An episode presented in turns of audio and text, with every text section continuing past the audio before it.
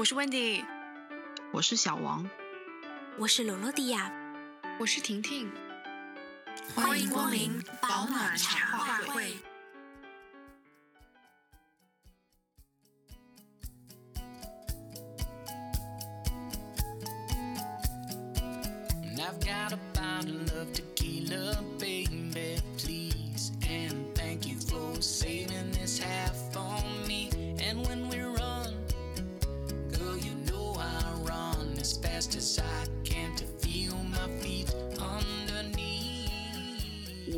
怀念很多过去的时光，无论快乐的还是痛苦的。但是我也知道，未来的自己一定会怀念现在。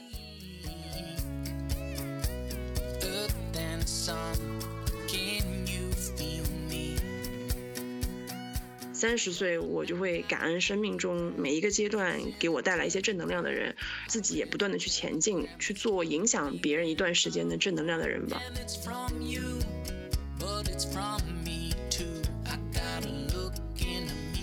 如果你真的非常执着的喜欢一个事情、一个爱好或者是一个人，都是非常了不起的事情。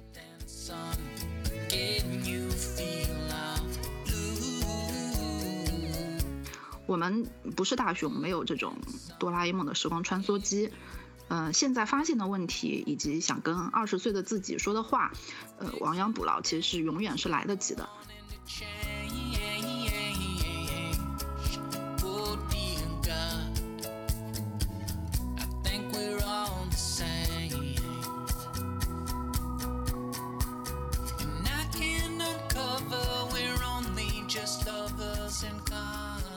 呃，今天我们这集的茶话会的话题是啊，就是关于刚刚成人之后到现在就是人迈进三字头这个阶段啊，一些一些一些变化。第一个我比较想讨论的事情就是，假如重回到二十岁那一年，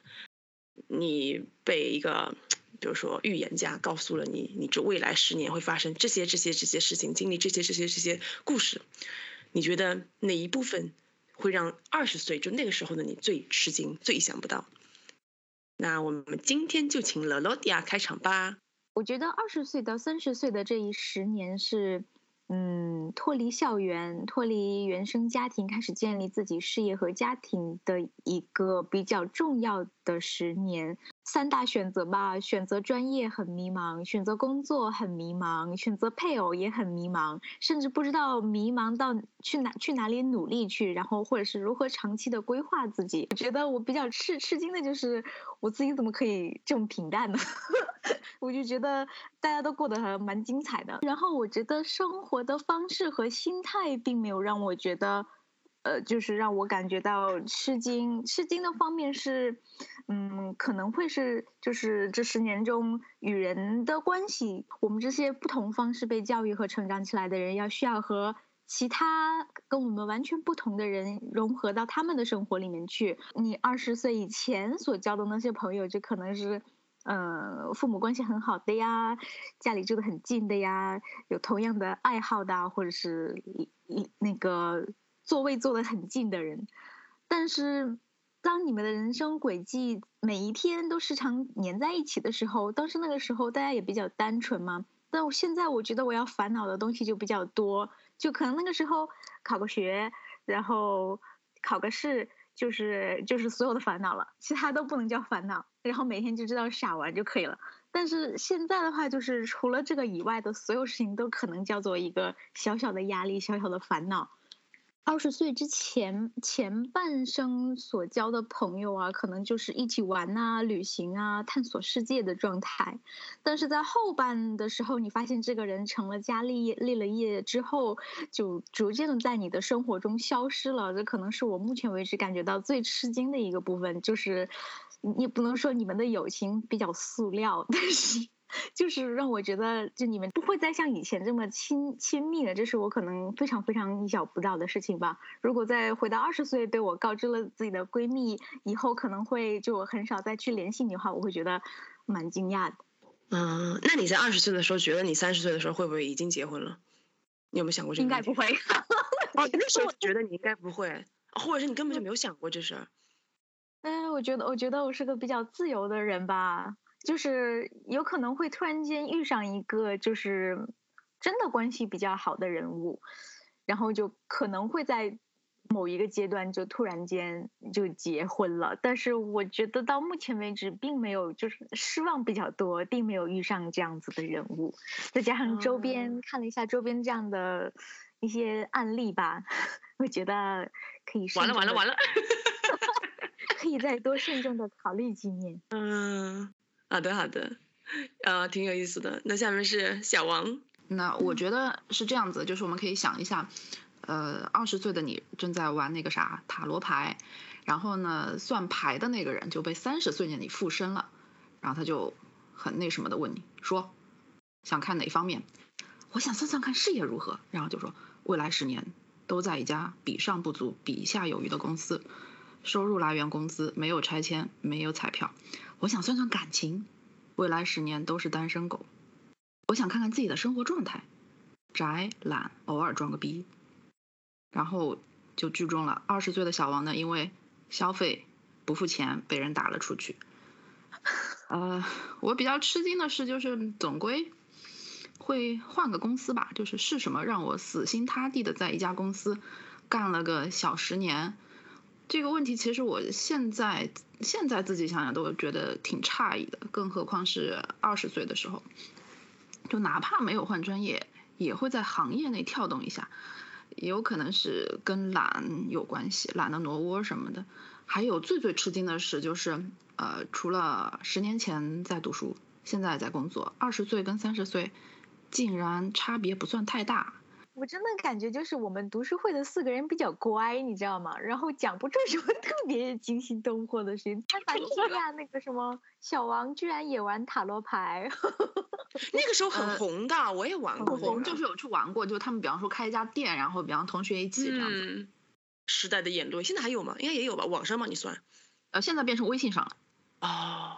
下面是我，我感觉主要是工作和情感状态让我觉得蛮意外的。就是首先第一是我是无无论如何想不到，就是在二十岁的时候，我居然在英国工作了。因为我们家就是亲朋好友中间没有一个人出国的，更没有一个人在国外留下来工作的。就我二十岁的时候就光想着论文写得好一点啊，拿个好看的学位啊，赶赶紧毕业，根本就没有想过就是一不小心，我现在在英国待超过十年多了吧，其中有很多玄妙的人生际遇啊。当然，我觉得。也有很大一部分可能是我慢慢慢慢就是在这过去的十年里，对自己内心真正想要什么就变得越来越明晰这种状态。我曾经有一段时间就工作非常拼命的时候，然后就觉得，如果在二十岁的时候就告诉我你以后就这么辛苦这么难，嗯，是不是就不敢再做出这样的选择了？但是我现在又觉得，就是以我这种打不死的小强奋斗人格，就是可能犹豫一下还是会选择同样的道路吧。还有一个。意外对于二十岁那个时候的我来说，其实就是很俗气的，就是因为那时候我就觉得我肯定三十岁就结婚生子了，就那种很幸福的，你知道，父母牵着小孩那种场景，详情请参看那种各种房地产广告啊。但是我现在就依然就是对啊，光荣单身着，所以我可能，所以可能对二十岁的我来说，还是就是吓一跳吧，就那个时候，就可能那时候一方面就是被那种你知道偶像剧荼毒了，那种你要是。年轻的心灵觉得这种爱情什么的，就好像是什么灵丹妙药啊、观音甘露一样，救苦救难救众生的那种，或者是不是还是受到了那种传统观念的影响，觉得女性最好的归宿可能还是家庭吧。我知道，就是这两年，就是好多女性都这方面的婚恋年龄焦虑。我现在反而真的就是非常的不焦虑。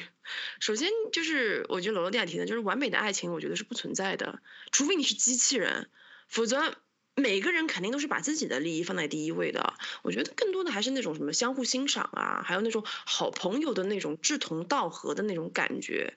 我我就想说，你想想，你要是有一个不喜欢的室友，甚至是讨人厌的邻居，你就烦死了。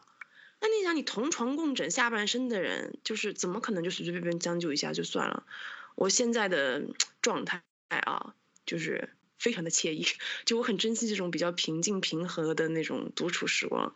嗯，所以我觉得又想想就觉得可能如果二十岁的我如果感受到这种自由的芬芳，应该也会嗯认同我现在的选择吧。下面是婷婷。我先从工作来讲吧，就是二十岁的时候，我绝对绝对想不到自己会在互联网互联网行业从事计算机相关的工作，因为那个时候本科的时候就是在国内读大学是要考什么计算机二级什么之类的，当时我就觉得我的天呐，这个行业太难了，我怎么可能会在这方面做工作？所以就是我绝不会想到说三十岁的时候我在从事这个行业。而且说句实话，就是也跟温迪刚刚讲的很一样，就是我没有想到我会在这个国家生活那么久，因为当时可能就是即使是出国读书，我也就觉得啊，读个几年书然后就回去了，因为家人其实也很想就是我能够花更多的时间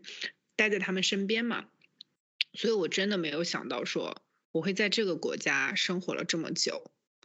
然后我想说的另外一点就是说，其实生活方式发生很大的变化。我觉得就是二十岁的时候，我绝对想不到现在就是手机支付、滴滴打车。等等这一系列能够这么蓬勃，我记得我当时就是上大学的时候，在国内，比如说因为很懒嘛，有的时候就宅在宿舍里，就想要点个什么外送，那个时候都是打电话给就是学校门口的那些商家，说哎能不能就是送到宿舍楼楼下，就是整个过程是个非常麻烦的事情。那个时候就真的没有想过说会有一个手机 app 可以让你。点几下，然后就是外卖很快的送到你家。我记得我当时在国内点一些外卖的时候，我就觉得哇，这些包装盒都太好看了吧！我觉得二十岁的时候，我觉得我想不到，就是现在的这种呃手机可以成为一个呃非常重要的一个呃生活的一个工具吧。这是一个真的非常好的点 啊！对呀，我觉得你们都没有讲到这个点，因为我觉得。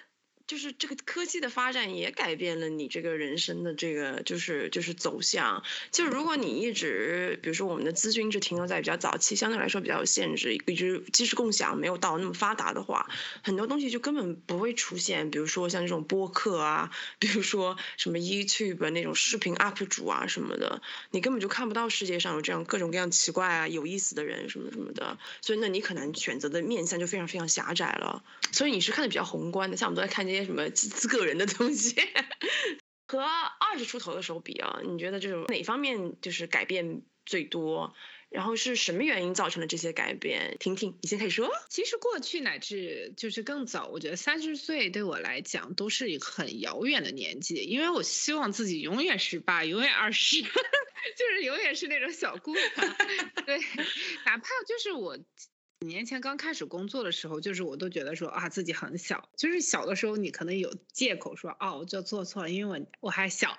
就是老会有这种感感觉吧。我觉得就是现在看自己其实还是有挺多变化的。我觉得首先就是对于关注健康和养生。因为其实我说实话，就是我在二十岁左右的时候，我真的觉得生命在于静止，就是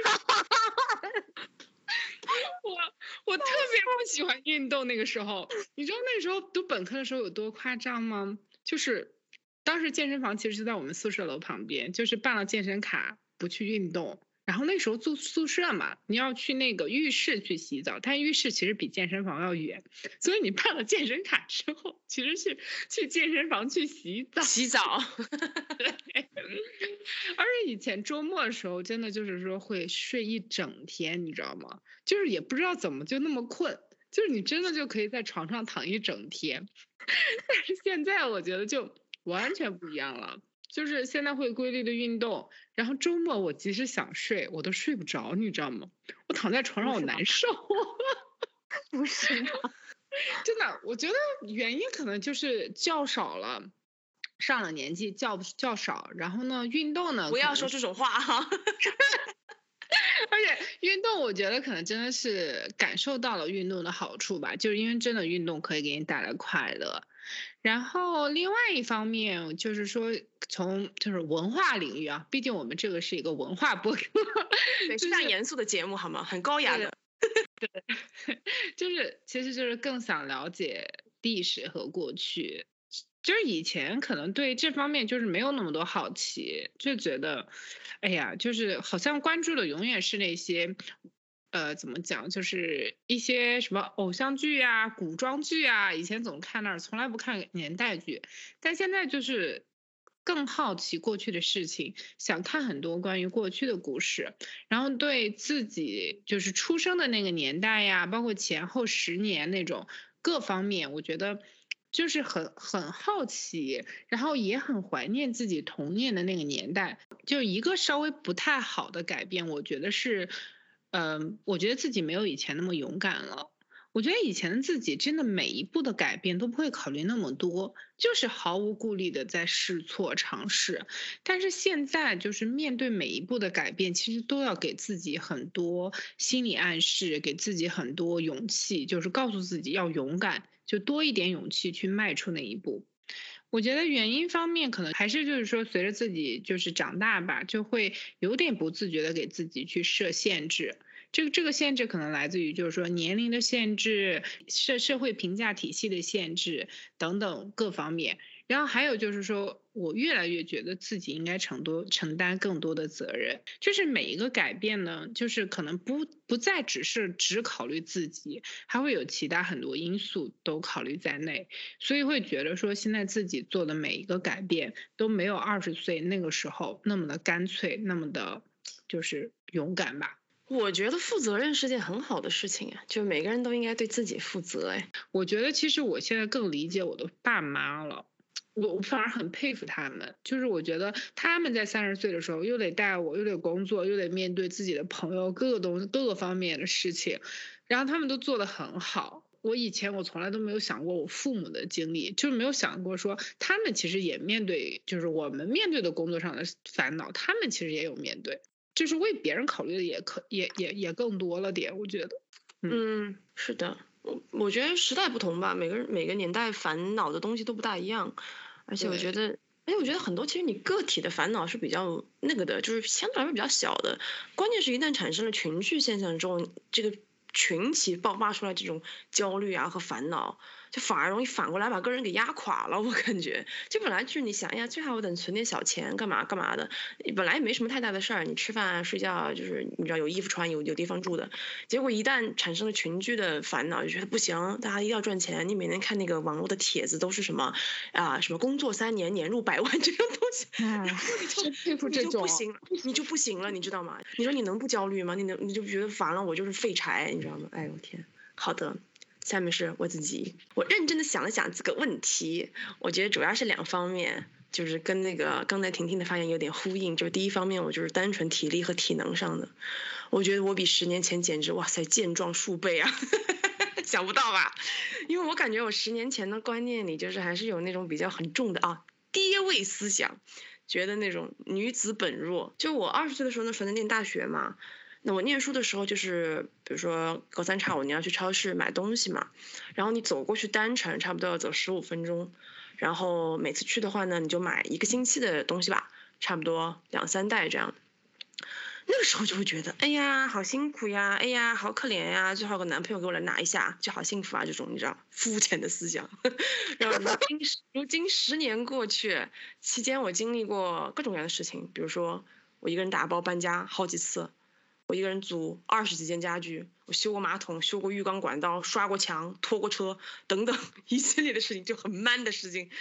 但我现在觉得，就完全没有觉得那种，哎呀，我好惨啊，怎么没人来照顾我啊这样的想法。就反而每次我就是能够克服一个困难，完成一件其他人觉得好像哎不行，必须要通过别人来帮助完成的事情，我就会觉得异常的亢奋，异常的有成就感。我觉得简直太 amazing 了。这我觉得绝对不是那种阿 Q 精神啊，我觉得更多的是在不断就是变化的环境里面，对自己的能力越来越有信心。我觉得我开始把自己当做最信得过过的那种合作伙伴，不再去盲目的把情感也好，物质也好，就是。有那种啊，我需要找个人来去寄托一下这种感觉。然后第二个方面，我想到的就是啊，人际关系认知上的变化。其实刚才罗迪亚有讲到，我还觉得挺有意思的。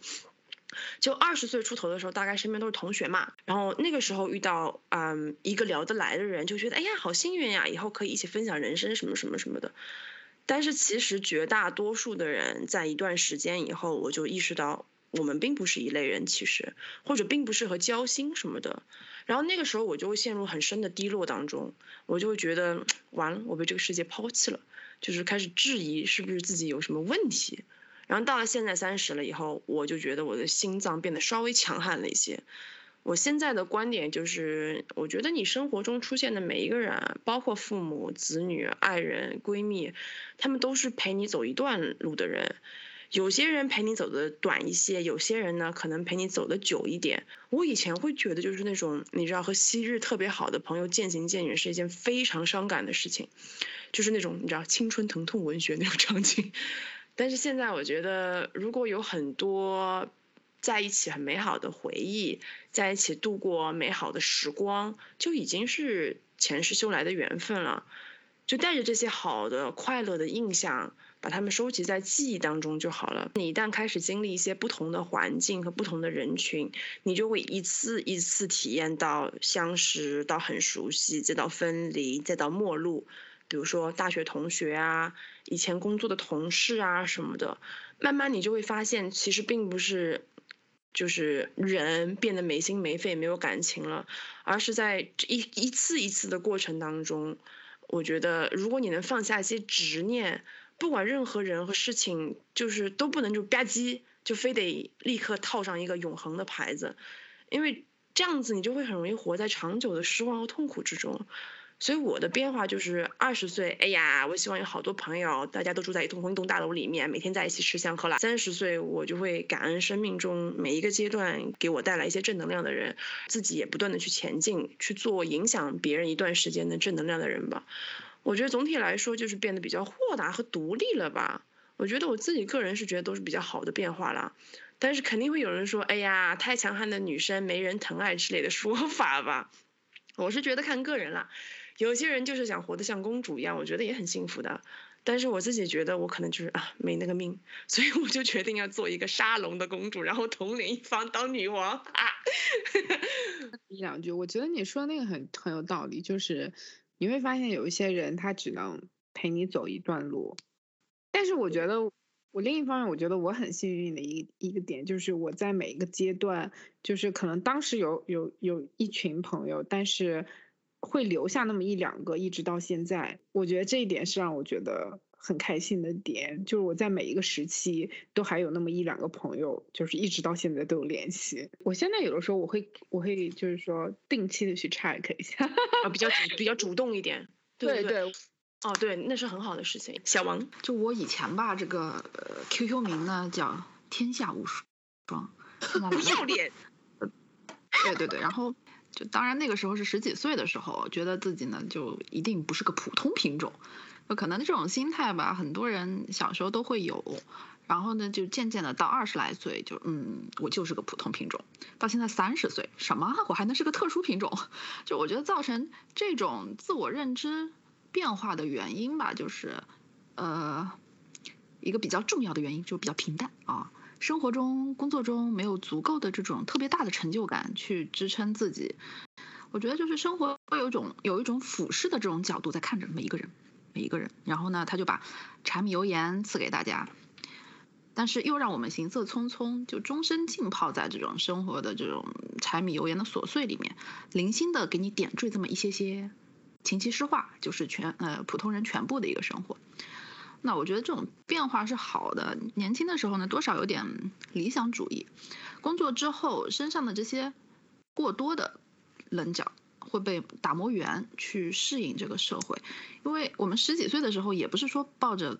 改变世界的这种想法，而是相信自己在未来可以让自己满意嘛。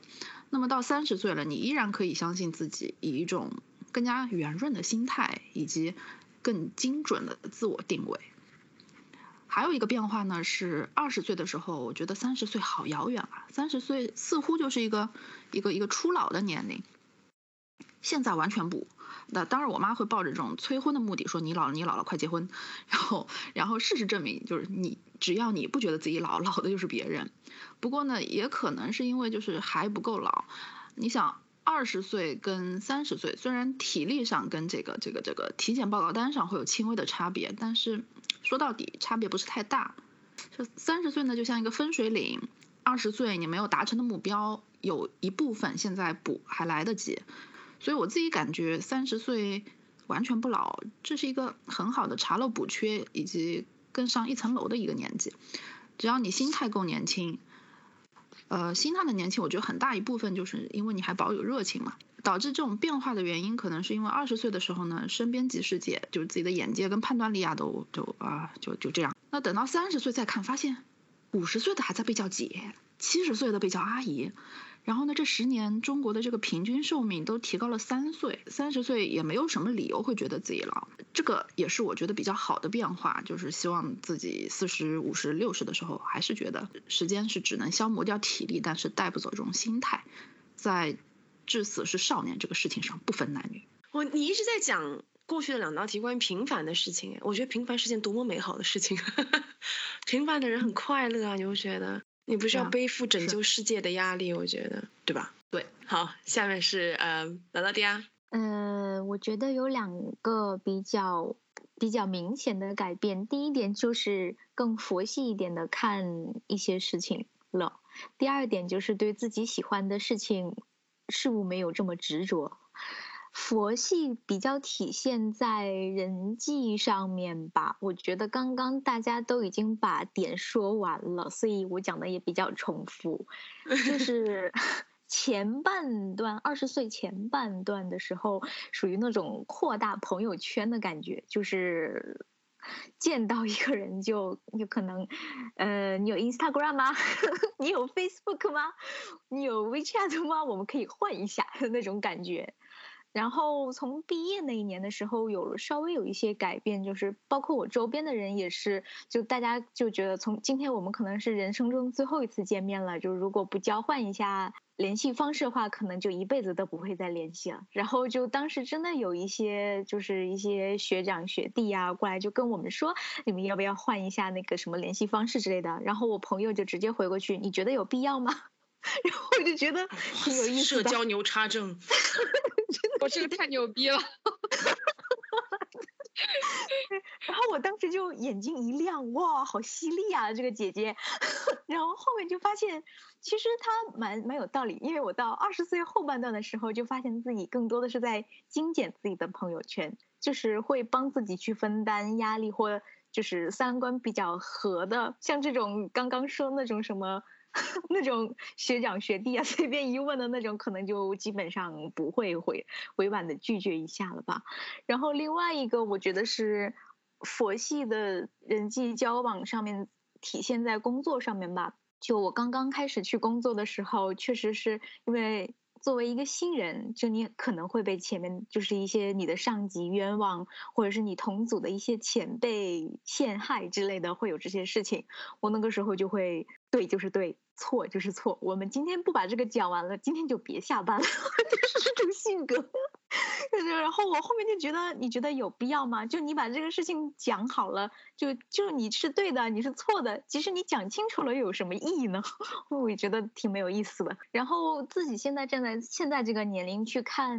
公司里面其他一些就是二十岁刚出头的一些年轻人，就觉得大家可能都是这样子。就是我觉得可能也算是一个成长的过程，就你在工作上面逐渐的被。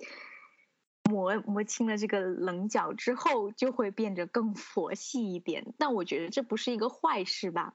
然后第二点就是对自己所喜欢的东西没有那么执着了，也是最近所感觉到。我觉得在二十岁初的时候会。我要去搞搞搞音乐，然后 就大家都不可以阻止我，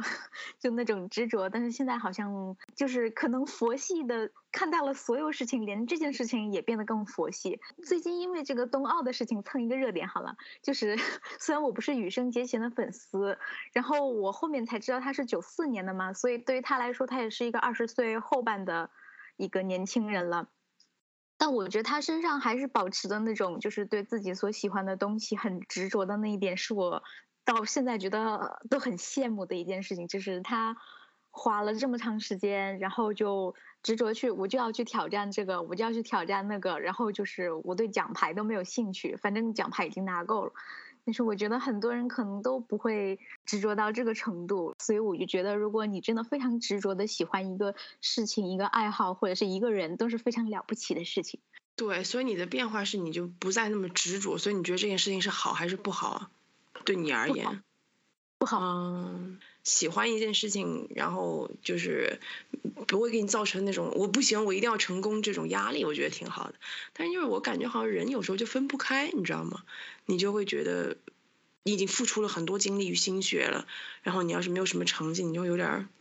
不高兴，然后影响心情。我觉得，嗯，哎，很难，太难，做人太难了。哎呀，哎呦天，好的。那么在过去的这十年中，你觉得你是妥协的多还是抗争的多？哦，那我就先给大家啊开一个头。我我其实第一直觉就是觉得妥协多，毕竟我是这么一个啊脚踏实地接地气的人，非常的会为五斗米折腰。但是后来我又在反复的品了品，其实单从我个人的生活轨迹来看啊，我又有有感而发，觉得可能是抗争的方面更多那么一点点吧。因为我从小到大都不算是那种学习特别优异的小孩儿，就也也不差，但是也不算学霸这样。其实从某种程度上来说，我觉得中国孩子，特别是我们这种九零后、九五前的中国小孩，如果读书不是顶好的话，在成长的过程中或多或少都会相对容易自我否定或者产生自我怀疑的部分，就感觉气焰比人弱。然后总是很怕出错还是怎么的，所以我在后来出国念书以后，遇到就是来自世界各地啊、形形色色文化家庭来的同学，我第一个最直观的感受就是，哦，原来不是你只有知道准确答案，你才能举手回答的，你想到什么就是可以与别人分享嘛。其实这个想法不是很完善，大家可以一起拿来讨论完善，对不对？所以我觉得我从二十到三十这个过程，有很多和自己这种。完了，不能出错的心魔抗争的过程，就是这个不仅仅是学习上、工作上，还有其实生活上。比如说一群朋友在一起玩，如果有人提出了我认为有失偏颇的观点，或者做出这些事情，我本能的反应就是不舒服了。那以前我就是会觉得，哎呀，我想多啦，人家肯定不是这个意思，对不对？我这人就是有点疑神疑鬼的。我现在就可能一下子还是觉得，哎呀。怎么我和别人想的不同呀？但是我会给自己，就是理性思考的时间，去反过来复盘，想想到底这个事情是对还是错，然后我可能会当面提出我的想法，或者如果因为场合的原因，我可能当下不会说，但是至少我心里会跟自己讲说，你想的是对的，你不需要去修正自己，可能在某一方面就是并没有完全战胜这个心魔，这可能是我一直要去努力克服的一件事情，但是我觉得这种抗争。给了我很多很好的情感力量，因为我一直觉得这个世界上最可怕、最绝望的事情就是自我怀疑，我是不是没有用啊？我是不是就是个怪人？而现实世界有的时候真的还是是蛮 残酷的，总是不断的给人制造困难啊，还有挫折，所以这种自我怀疑的时候太多了。可是我觉得，就是现在觉得心魔来的时候，如果我们能够不断的抵抗它，其实就是一种很勇敢的方式了。至于妥协的话，我觉得最大的妥协就是意识到，不管我多么努力，我永远不可能成为一个完美的人。嗯，我就知道大家肯定说，哎呀，这种简单的事情怎么现在才懂？对呀，就道理谁都知道啊。但是如果要你对自己说一句，我就是一个有缺点，而且穷尽洪荒之力，也就是只不过是这样，其实挺难的。二十岁的时候就一门心思在给自己灌鸡汤嘛。就努力努力再努力，要比别人考得高，要比别人长得瘦，要比别人英语说得好，比别人走过的地方多，等等巴拉巴拉吧，反正就是只要是好的正面的东西，希望自己一股脑都有。最怕就是看朋友圈，对吧？刷出来什么谁谁谁名校 offer，谁谁谁获得什么奖，谁谁谁每天精致典雅出入高级场合，谁谁谁天天一群好好姐妹周游世界，美美哒这种。如果有一天我想要的却没有，就看到别人有，就特别失落，感觉胸口好像堵住一样，郁闷。但是从二十岁的后半程开始，我就逐渐发现，就是首先啊，活在朋友圈里的永远是比你好的想象中的朋友，因为现实里的朋友都是一地鸡毛的。其次，有些缺点并不非得要变成人生困扰的一部分，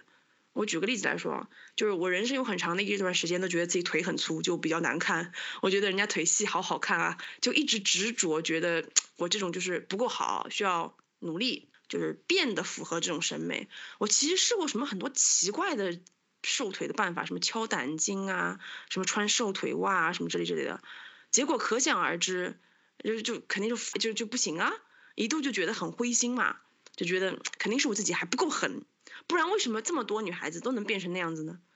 但是过去这两年，我就开始比较系统的接触健身啊、运动啊，然后学到了比较多就是正确的健身知识。我现在觉得我终于可以放下这种小细腿的执念，因为首先就身材哪里大哪里小，百分之七十是由 DNA 决定的，而剩下的部分，我觉得单从我运动表现方面啊，我的饮食方面都是很健康的。那我觉得真的就那样了。那反正就是我肯定比不过朋友圈里一个赛一个那种模特身材，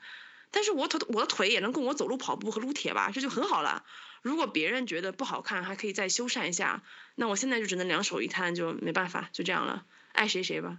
我觉得一个人追求主流审美或者主流价值观没有什么错，但是越早清醒的认识到追求是一回事，得到又是另外一回事。但是我现在就是只想做一个真实的、敢于坦然面对我自己的问题还有不足，并且与这些东西就是和平共处的人。总而言之呢，我觉得不管是抗争还是妥协，底线就是不要让别人的行为或者言语，甚至整个社会的风气去定义你的价值。我觉得每个人对于每个人自己都是无价的，你只要维持这个信念，去抗争那些反对的声音，然后向不切实际的欲望和完美就妥协。就会活得比较开心自在吧。下面是在王，在我身上就是这个妥协跟抗争可能就是一半半。呃，妥协的是呢，就是跟千千万万的这种聚守家乡的人一样，躲在这种舒适圈里面，待在父母身边，呃，努力去扮演他们心里面这种比较合格的子女的角色。我大学填志愿的时候，曾经想去北方，我觉得南方人嘛，要去北方。嗯，生活看看这样子，长长见识，就遭到了我妈强烈的反对。这怎么行？某某某这个地方这么远，你要是有个头疼脑热的，回也回不来。然后呢，软磨硬泡之下就留在了省内，工作也是他们心目中的这种退而求其次。刚工作那会儿，就是尤其是我妈各种不满意，跟我说班里好些学霸也去了银行，你在嫌弃个啥？然后呢，我就想了想。他心里可能就有他的预期吧，但是我也有自己的不愿意，就没有谁对谁错这回事儿，就我是站在自己的立场嘛，所以就反正你要嫌弃就嫌弃，要念就念嘛，听着也就是了，呃，不顶嘴呢就是我的一种妥协，这些是对于父母的角度的一些妥协，从我自己角度的话，我之前非常好面子，比方说一道题。有的人已经解出一个解法，然后就说你这个解法不行，我就非不较上劲了。就哪怕这是一种慢的方法，但是我一定要解出来给你看，就是很执拗。呃，随着年龄的增长呢，我就开始吧，开始对自己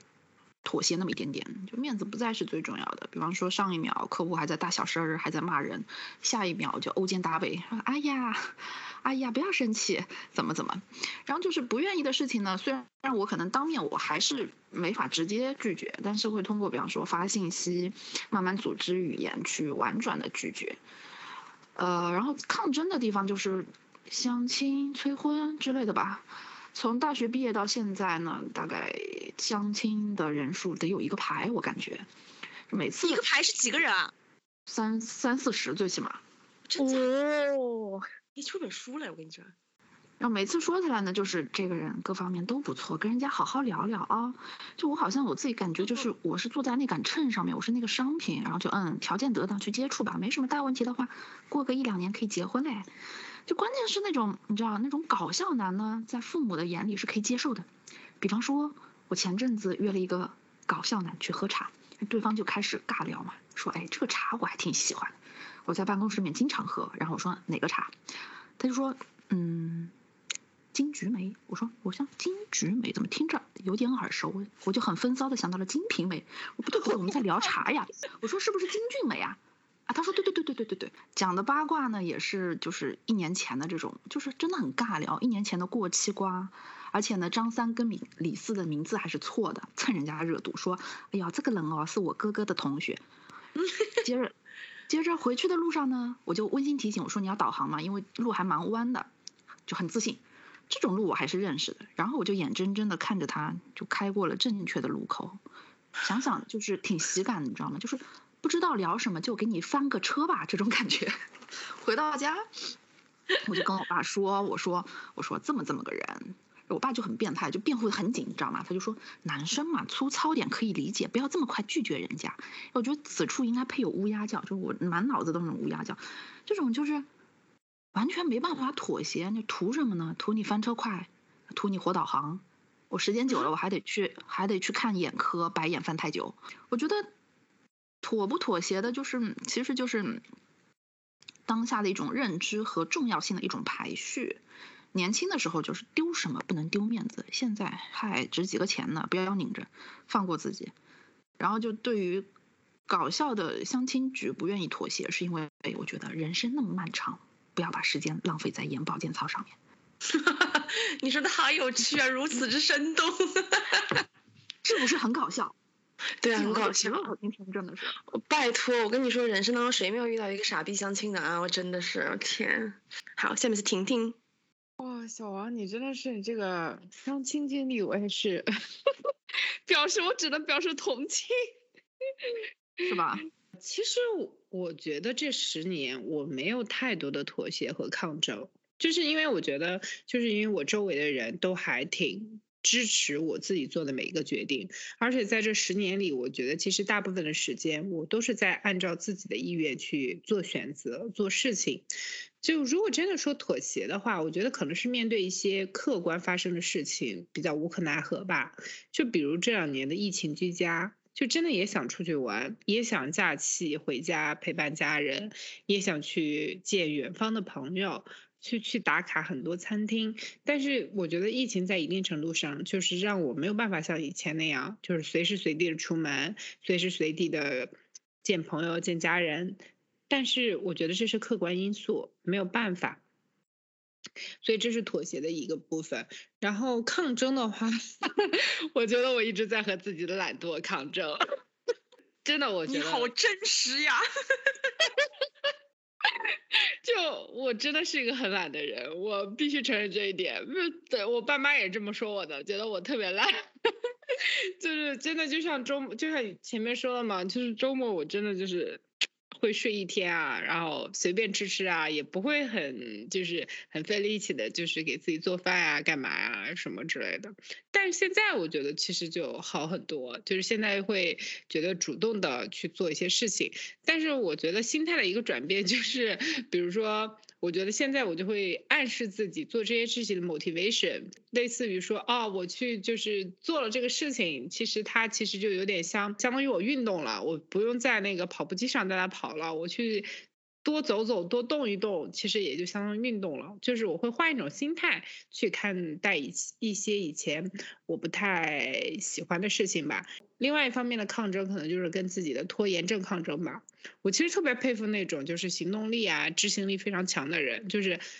绝不拖延，就是我其实一直都是那种，就是很多事情就想拖到最后一刻来去做，但是在这方面就是一直在努力的 跟自己的这个惰性在在努力的抗争。就现在其实这十年来讲，其实这些方面都有慢慢的变好吧，但其实还是没有达到一个特别理想的状态。我觉得在未来的时间里，我还要继续跟 就是这个惰性继续的抗争。我我跟你讲，作为一个就是那种我是那种就变态的那个叫什么，有点 OCD 的那种，我觉得我觉得拖延症这种人心态都很好的，我不知道你们是怎么心态那么好的，因为我就不行，我就到了那个 deadline，比如前三天我就开始焦虑的不行，咋了？为什么要说你们？就是不是我就只带一群人这样，我又没有说你喽。现在好一点，就是现在我会把每天做的事情，就是有一个 to do list。然后现在我经常就会觉得说，当我就慢慢体会、体验到，就是说提前把事情做完比拖着要更轻松愉快的时候，其实我我自己在慢慢的在往这方面改变。哎呀，享受是没有，我觉得节奏慢是很好的事，因为我是个节奏非常快的人，我有时候觉得就很累。不是说我自己不愿意把节奏放慢，是我心就心理上根本对抗不了这种。我真的很羡慕这种，所以大家都羡慕对方，你知道，就觉得哇塞，为什么？哎呦，嗯，好的，下面是罗罗迪亚。其实的这个 怎么说呢？我我有一个抗争自己要那个 睡觉的问题，这里面 就是，比如说今天如果是从星期一一直上到星期六的情况下工作的话，这个星期日这一整天就会花费时间去那个睡回来。就 我对这个事情很苦恼，就是如果连续上六天的情况，这个星期日就就报废掉了，就基本上什么也做不了。但是到目前为止还没有一次成功过。但如果就是从星期一上到星期五，然后。周六周日都休息的情况下，就可以用一天来恢复体力。我是觉得这个可能就是工作上面给自己造成了比较大的那个 压力吧。另外就是我觉得自己抗争和这个妥协是一半一半的。就到目前为止，就是选择专业之类的都是属于自己喜欢哪一个就选哪一个，并没有很抗争，就是很平滑的过去了。然后当时选择上那个研究生的时候，也是因为不想工作，也也有一部一部分这个原因，也有一部分就是自己更想去接近一下自己喜欢的东西。然后毕业之后是觉得，就是你真的不工作没有借口了的那种感觉才去工作的，所以接下来工作的时间基本上都是在。怎么说呢？说一句不好听的话，就是我现在工作完全是为了换签证的，所以就是幸好，我觉得就一直属于是在妥协，就是非常想抗争。我现在一点都不喜欢这个工作，但是就是一直在妥协，所有的棱角都努力的让自己磨合掉，就是为了去迎合这个工作场合。虽然自己知道自己真的特别的委屈吧。我觉得可能大部分就是在这边的人都会有这么一点点这种抗争的心情。另外一点，我是觉得我可能在这现在这个国家待的时间不一定会很久，不会。永远生活下去，我觉得，因为我觉得就是怎么说，就是男女之间还是很需要一个平衡度，就是互相尊重的感觉。但我觉得整个在这个我现在生活的这个国家的感觉，还是属于那种大男子主义的人比较多。女孩子们的，尤其是年轻的女孩子们，还是属于那种，就是他们会去选，尤其日本的女生会选择去跟男生约会的时候，要提前一个星期去呃做个脱毛，做个 massage。之后去那个弄个头，然后弄个指甲，然后这个指甲呢一定要每个月都换一次，他们那个最新潮的感觉。然 后我就一直都很想问这些问题，就是这是这个长指甲真的很难做家务啊什么的，但他们就很执着于自己的外表，就非常执着于这个。后面就是感受过这么一次两次，就真正的是那种日本文化里面的这种。对然后我就觉得啊，就是人家会，就是男生一上来会去看女生的指甲，然后我就觉得这个指甲是怎么得罪你们了呢？就是 就非得要对这个指甲就念念不忘。就是我我因为我不喜欢搞自己的指甲，就是要去那个。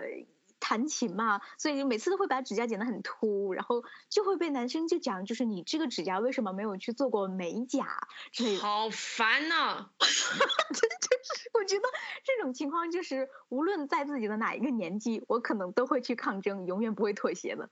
我就直接。我我目前为止的抗争就是在这个男女不平等上面的抗争，所以我觉得可能在这个国家不会待很很长久吧。我我说实话，美甲这个事情在一些其他地方也挺流行的，我也 get 不到这个美甲。我也 get 不到，我对那种假指甲什么法式指甲觉得好麻烦，好恶心啊，粘在上面。就是因为我跟罗德亚一样，就是我练琴我就要把指甲剪掉，而且那个很伤指甲，就它因为靠胶水粘嘛，就假的话。你这本身的指甲就会非常斑斑驳驳的，哎，说所以说大家就是抗争的东西都差不多嘛，对不对？就是类似社会枷社会枷锁什么的，哎，其实我觉得就是就是我觉得是一种哲学和艺术，就是如何一一边妥协一边抗争，因为这是生活的本质就是这样的。我要问一下比较那个俗的一个一个题，就是嗯，如果现在的你能送给送一句话啊，给二十岁的自己，你会说什么？那我们先请罗罗迪亚说。想对年轻自己说，好好赚大钱，梦想就不再是梦想。嗯，就是你自己经济独立之后，你就不会就加入什么家庭的约束，你有话语权了，你想干什么就干什么，想买什么就买什么。哎，对对，我跟你说，经济独立这件事情啊，其实不是单纯从钱上的，还有是心理上的一个东西。对，就就我有个朋友，就有一对情侣，他们也是那种亚亚洲女生和白人男生在一起，他们两个女生比男生还会赚钱，那不用差很多，但女生比较多一些。但是在这段关系里面，女生就是老是要看男生眼色。她就是比较小女生嘛，她喜欢什么，比如说《冰雪奇缘 》什么这种的。她看到比如说那种什么 Olaf，想买，她就要看她男朋友脸色。男生就说不行，她就说哦那好吧。我就觉得对啊，所以这就是很奇怪的一件事情，你不觉得吗？嗯，有意思。说起这个事情，我就想到之前好像是在高中的时候吧，有一个老师，因为他当时是就是他那个年代哈，就是男生和女生两个人组组立了家庭之后，可能男生在外面赚钱，女生就变成了主妇的那种情况比较多吧。但是她是属于那种很高端的知识分子，她嫁的那个人也是，所以两个人就是都在外面赚钱。所以她当时在跟我们提这个事情的时候，第一次说到就是夫妇如何去管理自己的金钱问题的时候，她就说就是自己是。呃，有有这个赚钱的能力，自己也有经济基础的，所以就两个人就在一开始去结婚的时候就决定，就是自己赚的钱自己花，然后掏自己的钱里面掏出百分之多少，也觉得算的好银行啊，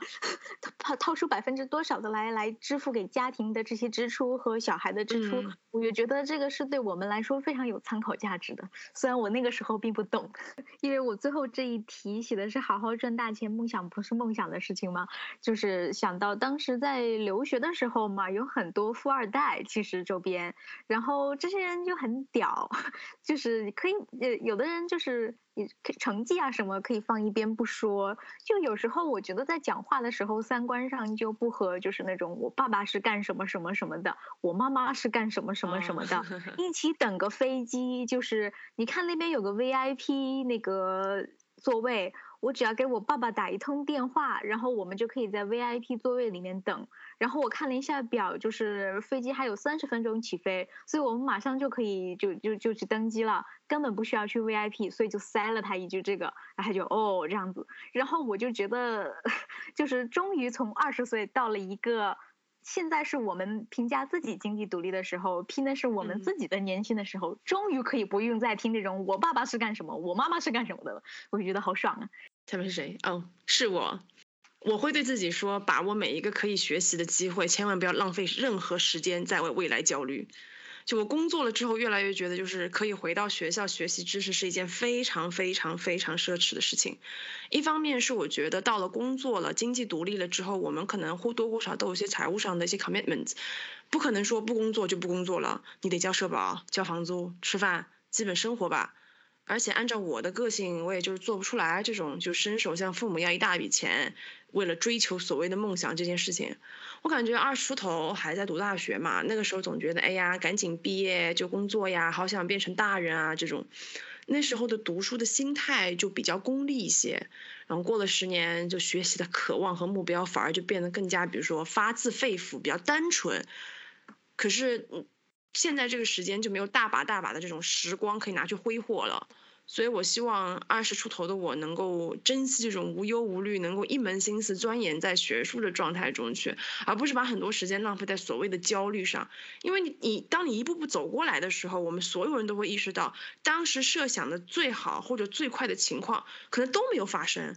我觉得。一定确定的是，你一定会经历一些遗憾，经历挫折，经历痛苦，但是你也一定会遇到志同道合的人，然后不断突破自我，不断成为更好的你自己。所以我觉得抛下那些个虚无的烦恼，轻装上阵，你才能走得更好、更远。下面是婷婷，我如果对二十岁的自己说，会就就会告诉他，就是好好生活，享受青春。我不知道你们高中的时候班主任有没有说过，就是我记得很清楚，我高中班主任有说过说。高中生活虽然有高考的压力，但它是你人生中很美好的一段经历。就是当时真的觉得说这就是鬼扯，但我其实现在能非常真切的体会这句话，就是我会觉得过去的每一个时刻真的都很美美妙。就包括后来我在读博的时候，我一度觉得生活非常灰暗，工作非常美好。但是现在回想，我就觉得还是那个时候还是有很多我觉得很美好的记忆，总会觉得那时候时光很好。所以就总结下来，就是我其实会怀念很多过去的时光，无论快乐的还是痛苦的。但是我也知道未来的自己一定会怀念现在。所以就是对二十岁的自己，就是说好好享受生活，就是享受现在。对，对，活在当下，你都你也回不到过去，你也穿越不到未来。我觉得，最后我们有请小王为我们压轴。我就想了想吧，二十岁，嗯，正在读大二。如果有一句话可以成功传递到二十岁的自己，那我就选择多传几句。呃，大二的时候应该是在考证吧，所以第一句话关于学习，想对自己说：考证啊，什么这种证书啊，不要放在一个篮子里面，不要框死自己，也不要拒绝更多的可能性。如果那些自己感兴趣的专业，你可以去读个辅修。还有就是作为一个纯的不能再纯的文科生。二十岁的时候，需要去锻炼自己的文笔，以后就是哪哪都用得到嘛。生活里写个感想啊、小作文啊，需要文笔；工作里写个简报也需要；考公考事业写申论需要。更何况二十岁的时候不会知道，三十岁的自己会加入一个叫做“保暖读书会”的播客，更需要京剧。嗯，第二句呢就是。败家孩子，未来你会大手大脚，你要养成省钱的习惯，每年存下来一笔钱。这种什么技术不够、设备先行的东西千万别碰，碰就是打水漂。就是你们可能想不到，我在大概四五年啊，四五年之前入的那个那个 GoPro 跟大疆的无人机，首秀在海滩上，就确实是蛮美的。拍到的拍到快要日落的时候，就是这个这个电池就告诉我说还能飞三分钟。一看飞了两分钟嘛，然后就赶紧叫回来。回来的途中，屏幕疯狂显示电量不足，请立刻回程。然后他就，他就大概飞到我们目光能够平视的这个高度，呃，距离大概是三三四十米吧。然后就他就开始像无头苍蝇一样打转，转转转转，扎进了海。我都懵了，就是就虽然买了个保险吧，但是他前提就是要带着他牺牲的遗骸回去才能换新的嘛。然后我俩就下水去捞，看着不太远。但这个时候呢，刚好是好像退潮，海水一下子哗哗特别特别大，很瘆人感觉。然后那个那个那个 Wendy 就冲的特别快，冲到前面大概是水位到大腿根的位置吧。然后我说还是算了，看上去有点危险。他就不知道哪来的勇气说不行，七千块钱呢，非得找到。然后后来就在某块礁石下面给他捞了起来，果然就真的是报废了。二零一九年呢，为了去看那个那个什么野生动物，买了一个尼康的望远镜。然后二零二零年疫情来了，我只能拿着它每个月十五赏月。可以传话回去的话，我肯定是会说：“败家玩意儿，你不知道世界上有个词叫租啊！” 真的是，所以我想说，那个微信啊、微博里面。会有那种广告跳出来嘛？就是会推什么学习法、什么课程，就说现在点击，十年后的自己你会，呃，十年后的你会感谢自己这样的恶心的话。那套用这句恶心话的逻辑，就是现在的你送给十年前的自己一句话，就是其实是有意识到这个不足，或者说是感觉到那个时候的一种浅见。那在十年前甚至五年前开始是可以被。预防跟规避的，我们不是大雄，没有这种哆啦 A 梦的时光穿梭机。嗯，现在发现的问题以及想跟二十岁的自己说的话，呃，亡羊补牢，其实是永远是来得及的。希望再过十年的时候，你会感谢三十岁自省的自己，就是还是得语，还是得约一声的，就是话约理不约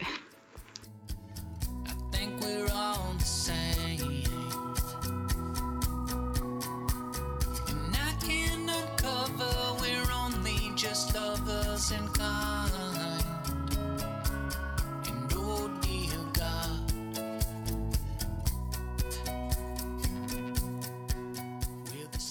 一期的节目就到这里啦，非常感谢你的耐心收听，希望这一期的节目有让你会心一笑。